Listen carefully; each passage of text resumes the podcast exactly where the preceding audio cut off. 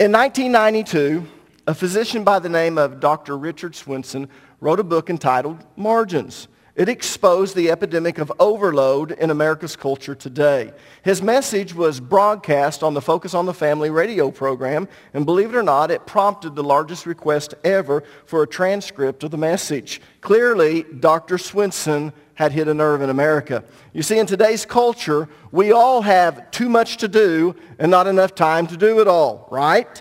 And that produces stress, which creates health problems. Now, let me just ask all of you, how many of you have read Dr. Swenson's book? I'm going to kind of put my hand up here to make sure if I see anyone. Anyone ever read Dr. Swenson's book entitled Margins? No. Well, basically, the premise of the book is that most of us don't have any margin in our life. And, and what's kind of interesting about that is that because we don't have any margin in our life, we feel stressed all of the time. Now, let me explain what Dr. Swenson means by margins. I want you to open your Bible. Hopefully you brought your Bible this morning. Go ahead and open it. I don't care where you open it, just open it. Now, have you opened your Bible? Most of you didn't bring it. Okay, I'll open my Bible. I want you to notice that there are margins on each page. There's margins on the top, there's margins on the bottom, there's margins on the sides. Do you see those margins? Those margins are the white space that's all around the edge of the page. Every book, every magazine, every newspaper has margins. Now, let's be honest. Leaving margins on the page is not the most efficient use of space and paper. It's not. In fact, if you eliminated those margins, you could actually put more words on a page. And if you had more words on a page, you would need less pages, which would save you money. So why don't, why don't publishers eliminate the margins and save all of this money? Well, I'll tell you why. If you eliminate the margins, the pages are too busy. And then our eyes and our brains would cry out for some kind of break, some white space that's actually devoid of ink. And it's a proven fact. So every book, every magazine, every newspaper has margins. Now, whether or not you realize it, you need margins in your personal life. Because if you don't have margins in your personal life, you become too busy. And most people don't realize that. So guess what they do? They eliminate the margins in their life by filling up their schedule from top to bottom and from side to side. Every spare minute is used doing some type of activity. So their body and their brain starts crying out for a break, some downtime that's devoid of any activity. But they can't stop because their schedule won't allow it. So their body becomes stressed and it remains stressed. And as I told you last week, God never created our bodies to remain stressed for long periods of time, and so we become sick. Now, most of you are absolutely stressed to the max. But it's because you have no margin in your life. That's why you're exhausted. That's why you're gripey. That's why you're not as productive as you could be. That's why you snap at your family. That's why you don't come to church on Wednesday nights. That's why some of you miss every other Sunday so you only go to church about 20 times a year. It's because you don't have any margin in your life. No downtime to rest and to relax. And the end result is that you're absolutely stressed to the max. So this morning, I'm going to help you out. I'm going to show you three ways to create margin in your life and reduce the stress. But before I do that, let me give you a little bit of advice. To create the right amount of margin, you need to do all three of the ways or all three of the things that I'm going to be teaching this morning. Because if you only do one of the three or two of the three, you're still not going to have enough margin.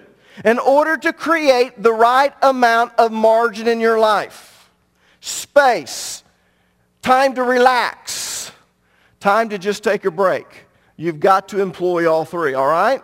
So let's look at the first way to create margin and reduce the stress in your life. Turn with me, if you would, to the book of Exodus chapter 20. I'm going to read verses 8 through 10. And if you're familiar with the Bible at all, you know that Exodus chapter 20 is where the Ten Commandments are found. So let's begin in verse number 8. Remember to observe the Sabbath day by keeping it holy. You have six days each week for your ordinary work. But the seventh day is the Sabbath day of rest, dedicated to the Lord your God on that day, no one in your household, including your children, may do any work. This includes your sons and your daughters, your male and female servants, your livestock, and any foreigners living among you. Now, thousands of years ago, before they ever had cell phones, before we ever had pagers and Palm Pilots and 3G network con- connections. God recognized the need for margins in our personal life. So God insisted that one day be set aside for a time of rest and relaxation as well as a time to worship him.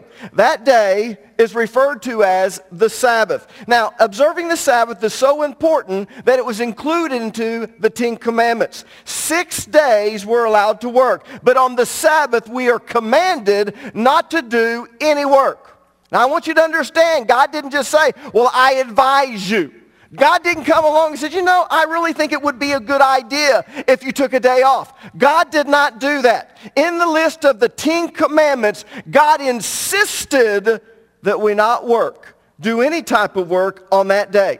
Instead, he said it's to be dedicated to resting and to relaxing and to worshiping him. So the Sabbath is God's main way of creating margin. Now I'm going to say that again because that's so important. There are two other ways to create margin in our life. But the Sabbath is God's main way of creating margin in our life. And people, it works. After Sunday morning service, Lisa and I don't like to do anything.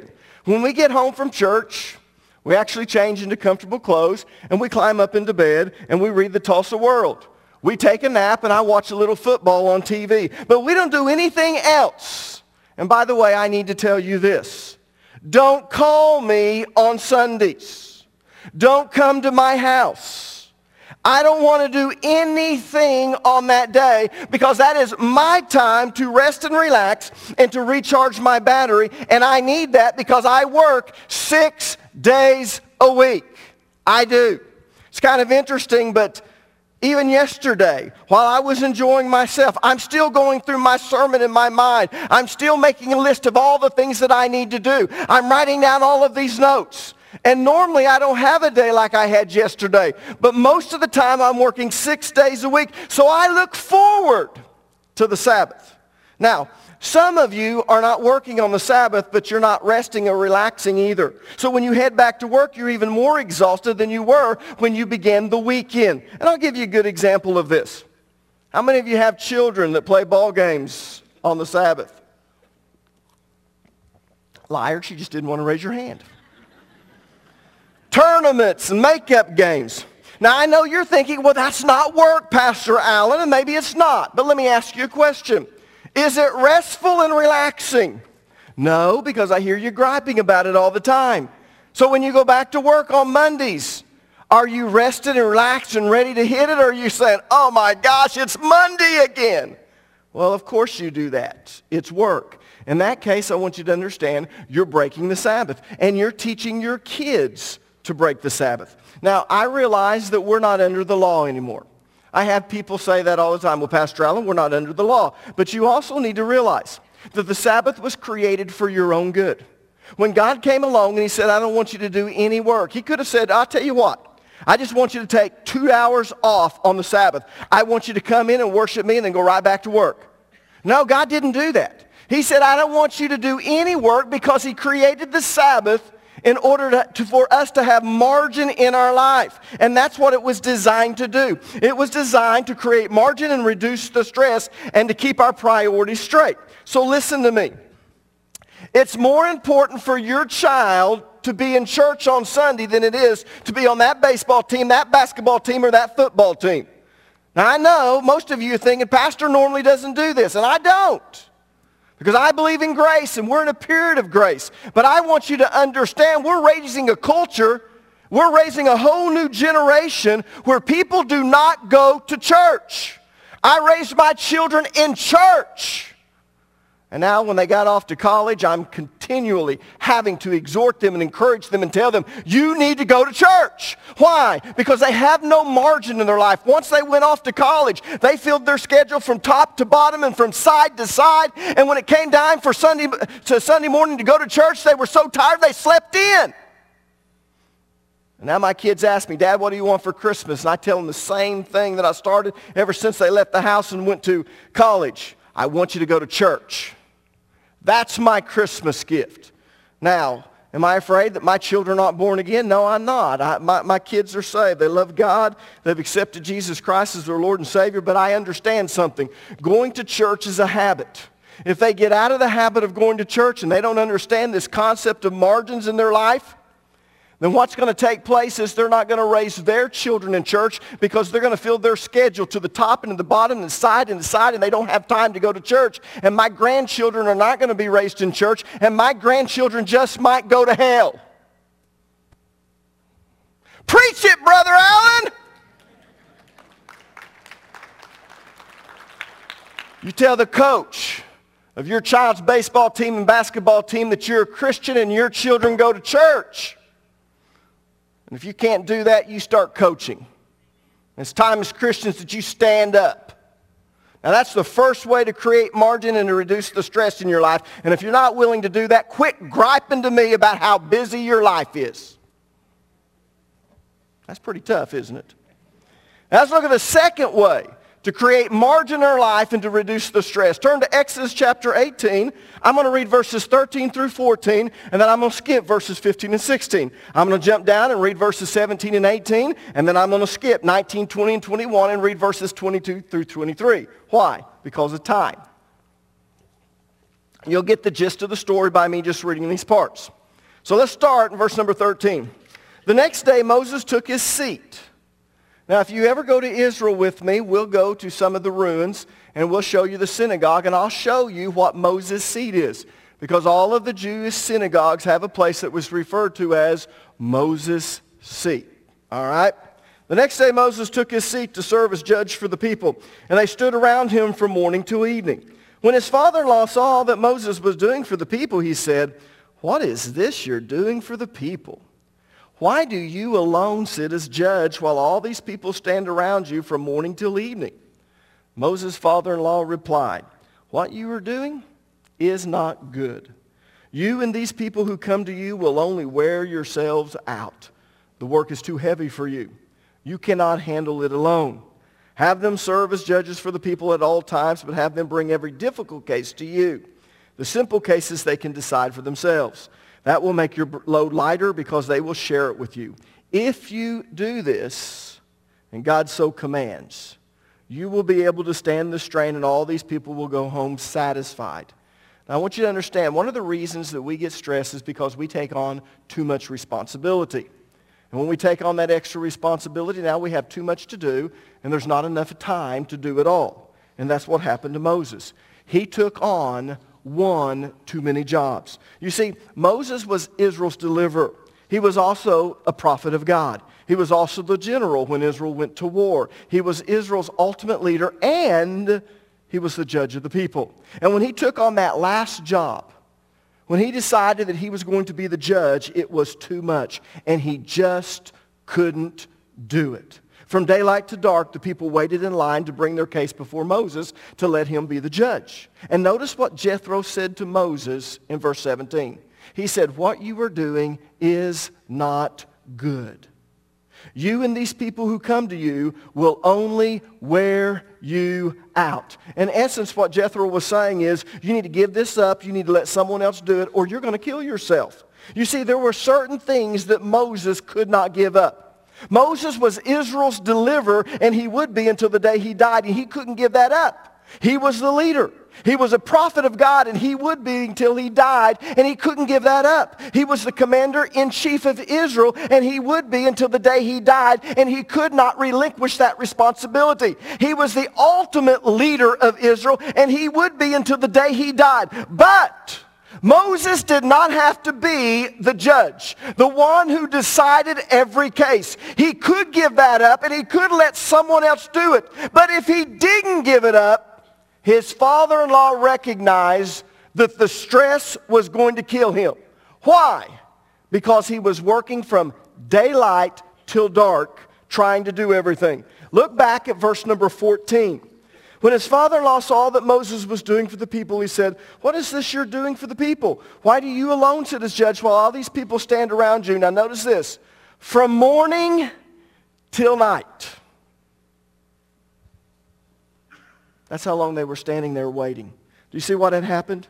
Being the judge who decided every case, erased all of the margin in Moses' life. So Moses never had any time to himself. Moses had never had any time to rest. And, and, and this stress from the work was killing him because he was working from daylight to dark. Now, people, I learned this lesson the hard way. When the church was small, I did everything.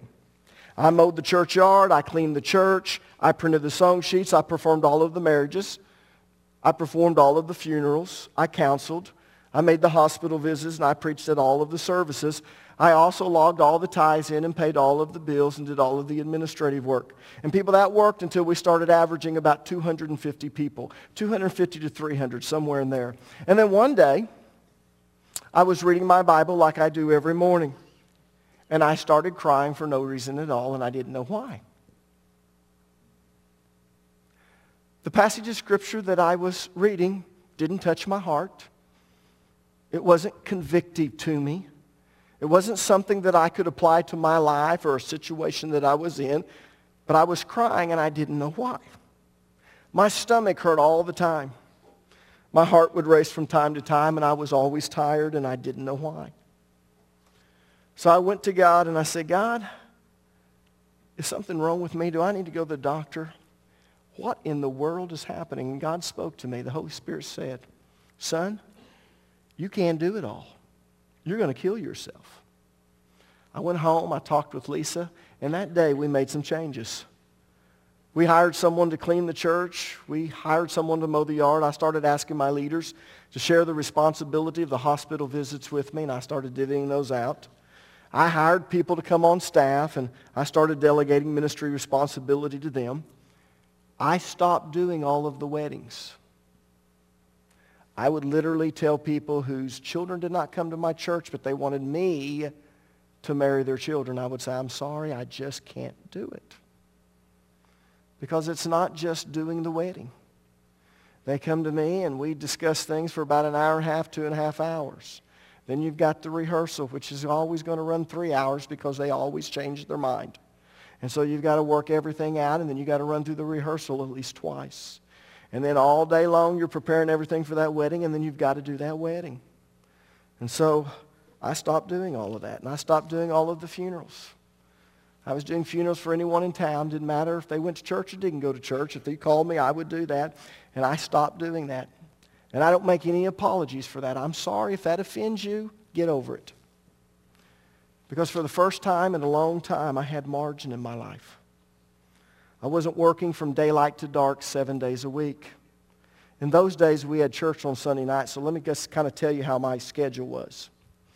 On Monday mornings, I would get up early and I would go pray and I would read the Word. I go into church, and because we didn't have a secretary, I logged all of the tithes in. I made out all of the deposits. I took it to the bank. I came back. I made sure that the checkbook was balanced. I paid all of the bills, and then I did all of the administrative duties. And then hopefully if someone was going to be in the hospital, it was on a Monday, thank God. And I would go to the hospital. On Tuesday and Wednesday, I prepared for my Wednesday service. But I also had to take care of all of the phone calls, anything that had to be done. Go to the hospital if someone was in the hospital. Clean the church before Wednesday night.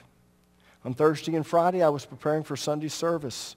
Not only did I have to do that, but at that time we were doing PowerPoint. We just started doing that. So I would have to also, after I finished the sermon, do all the PowerPoint slides. On Saturday, I would get up and do my chores at the house. And then I would have to go into the church and mow the yard. I would also have to clean the church, get everything ready, go through my sermon, make sure that it truly made sense. Believe it or not, at that time I didn't know why. The second time I'd read it through, it didn't make sense. It's because I was so stressed. Sunday morning I would get up. I'd spend my time reading the Bible and praying. And then, I, of course, I'd come to church, preach that sermon. Then we would go home. I'd go up to my study, and I'd prepare for Sunday night. I'd get up on Sunday night. I'd preach the sermon, and then I'd go out to eat. Let me tell you, eating was the only way that I could, in a sense, get away. I ballooned. I'm big again, but I'm here to tell you I ballooned. And then Monday morning would roll around, and I'd start all over again. I worked seven days a week from daylight till dark. And when I stopped that, all of a sudden my health almost immediately improved. People, we need margin in our life. And if you don't have margin in your life, you better give something else. You better find someone else to do it or the stress is going to kill you. Now, as I said, there are certain things that you can't give up just as Moses couldn't give up. There were certain things in the ministry that I could delegate and I could give out. I could have other people on my staff do some of the weddings and do some of the funerals. I could have other people on my staff go do some of the hospital visits. But there were certain things I can't give up, such as the, such as the leadership of this church in which I provide the vision. I can't give up teaching and preaching. Those are the type of things that I have to do. My door has to be open for those who are on the ministry teams so they can come in and we can discuss and do the things that are necessary for this ministry to work. But then there are other things that I can give up. And I realized that if I wanted to be the husband that God wanted me to be, if I wanted to be the father that God had called me to be, if I wanted to be the pastor that God had called me to be, I could not do everything, and I had not been called to do everything. And as a result of that, I gave certain things up. It's the same way for you. I know that sometimes you're thinking that you're the only one that can do what you do. People, that's not always true. Yes, you have to go to work. You can't give that up. But you don't have to volunteer for this club or this meeting or do this and do that and do all of these other type of things. Find out what's taking or erasing all of the margin in your life and then give that up and let someone else do it. If you don't, it's going to kill you. Now let's look at the third way to create margin and reduce our stress. Turn with me, if you would, to Luke, the fifth chapter, verses 15 through 16. Ooh, this is about Jesus. Yet the news about him spread all the more, so that crowds of people came to hear him and be healed of their sickness. But Jesus often withdrew to lonely places and prayed. Let me read that again. But Jesus, Jesus often withdrew to lonely places and prayed. You see, the crowds got so big and the demand on Jesus' time was so great that Jesus never had any time to himself. And even though Jesus was the Son of God, the book of Philippians chapter 2, verse number 7, tells us that he emptied himself of his Godhead or his deity power. Was he still the Son of God? Yes. But when he walked on this earth, he wasn't using his deity to be able to do the things that he did. He came as the second Adam. And the reason he was able to do all of these miraculous works is because he was baptized or filled with the Holy Spirit. And so he was, because he was a man, he needed some margin in his life. He needed some space to himself. So Jesus would withdraw to lonely places often and spend time with God. In essence, Jesus had to get away from the ministry from time to time. Jesus had to get away from his job. And we need to do that from time to time. People, if Jesus had to do that, how much more do we need to do that? We just need to get away every once in a while and forget about work. Don't take your cell phone with you. Don't leave a number where you can be reached. If your mama's going to tell people how to get a hold of you, don't let your mama know where you're going. Right, Mom?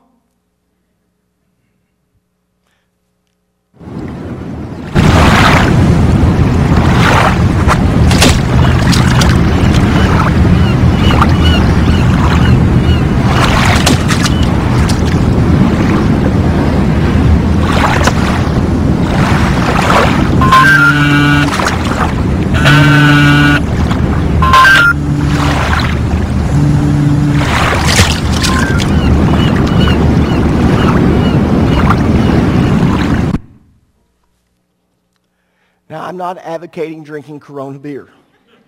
I'm not advocating drinking any type of beer, but I like that commercial. And the reason I like that commercial is because it illustrates what I'm saying.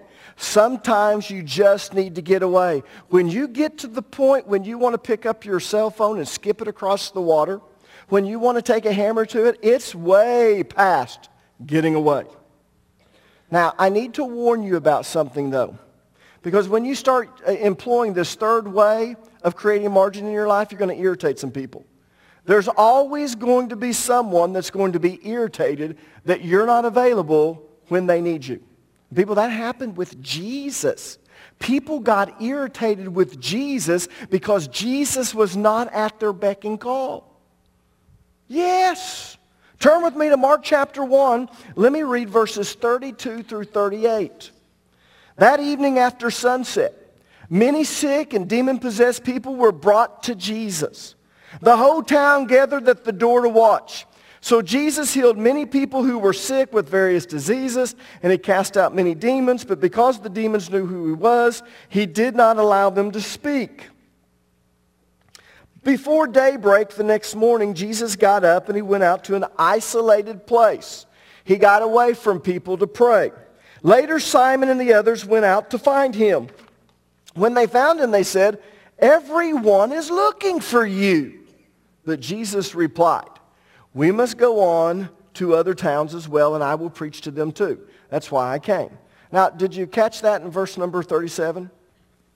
Notice that. Everyone is looking for you. Now, people, that's not a statement. That's an accusation. That's a criticism of Jesus. In other words, what they were saying is, everyone needs you, so you shouldn't have left. And that's the attitude of people. They don't care if you need a vacation. They don't care if you need a break. They don't care if you're stressed out and don't have any margin in their life. Hey, they need you, so you need to be available. And when you're not available 100% of the time, when they need you, then they get irritated. So you just need to realize that there will always be someone that's going to be irritated that you're not available when they need you. I came to accept that. Now in the beginning, when I started creating this margin in my life, I have to be honest with you. It really hurt that people got irritated at me. Pastor, we called, called your phone and you didn't pick up. I didn't take my phone with me. You didn't take your phone with us, with you? You're our pastor. You're supposed to have that phone with you. I'm sorry, but I just needed a break. And then I would feel guilty and, and I would start talking to Lisa, should I do that all the time? Do I need to be there? Let me just be honest with you. I'll just kind of fill you in. I'm not feeling sorry for myself. I love what I do. I absolutely love it. I couldn't have a better job. But I'm going to tell you something. I don't believe in the last five years we've ever gone on vacation, Lisa, have we, that someone hasn't died. Is that true? That's just the way it is. When we come back, do the funeral, that's just the way it is. I understand that. You know, those type of emergencies, we're going to be there. Life or death, we're going to be there. But that's our life. That's the way it is. And so when someone has this little bitty crisis because they got mad at their husband and you know he said something hateful to them and they need to talk to the pastor about it and I'm not there, they're irritated. Honey, you've been having marriage problems for 25 years. Because you don't have any margin in your life and you don't come to church all the time, when I teach on marriage, you don't ever get to hear that. One little counseling session with me is not going to fix your marriage. You've had 25 years to make it bad. One session won't make it good. That's good preaching, Pastor Allen. So what are the three ways to create margin and reduce stress in your life? The first one is to observe the Sabbath. If people would just do that one thing, I told you you need to do all three, but of the three, the most important is the first one, observing the Sabbath. If people would just do that, they would be surprised at how much margin they had in their life and it'd be like, ah, I'm ready to go to work on Monday. Instead of, oh, gosh. And by the way, I just take getting on Facebook and hearing people go, it's Monday. It takes all I have not to respond to that. Didn't see you in church, did I? Huh, huh, huh. You're out playing, weren't you? Huh, huh, huh. Now you're more exhausted than you were when you started the weekend. Huh, huh, huh. Okay, that's the first. Sorry. I'm telling you, this has been building people. Number two, if you got too much on your plate, then get rid of something and let someone else do it. You are not that important. I don't care who you are. Let me tell you what God told me when I was having health problems. He said, son, you're going to die if you don't stop this. I said, Lord, you wouldn't allow that to happen. I have too much to do. And God spoke to me and said, anyone can be replaced. I'm, pl- I'm praying for Victory Christian Center because they lost Billy Joe Daugherty. That's a 17,000 member church, but I promise you, he can be replaced. You are not so important you can't be replaced. You can, stop, you can step out of that committee. You can get off that board. You can do whatever you need to do if that is stopping you or, or erasing all of the margin in your life. And the third thing is get away from time to time. Take vacations. Oh my gosh. Can, can I do one more thing? I know it's 11 o'clock. We'll still beat the Baptist out to the restaurant. Is that all right? Every pastor's conference that I go to, the speaker gets up and he makes this comment. Ministry is not a dash. Ministry is a marathon. It's not how fast you start the race, it's how you finish. And every pastor goes, Amen, brother. And inside I think that's a bunch of crap. People, that's not true. What I'm going to share with you about ministry relates to life in general, and you need to understand something. Your Christian life is not a marathon. Your personal life is not a marathon. I know you want to say that. You want to say, you know, it's not how fast I go, it's how I finish the race. That's important on how you finish the race, but you need to understand something. And, it's, and this really applies to ministry. Ministry is a series of dashes. Our life is a series of dashes. And let me explain what I mean by that. We have big events in our church. And when we have these big events, I want you to understand we go 110%. We're not jogging to do these big events. We are running. Man, we're having meetings. We're doing planning. I start delegating out through this mind mapping. I'm having Thule meetings. Now, we start early enough that it's not stressful until the last two weeks.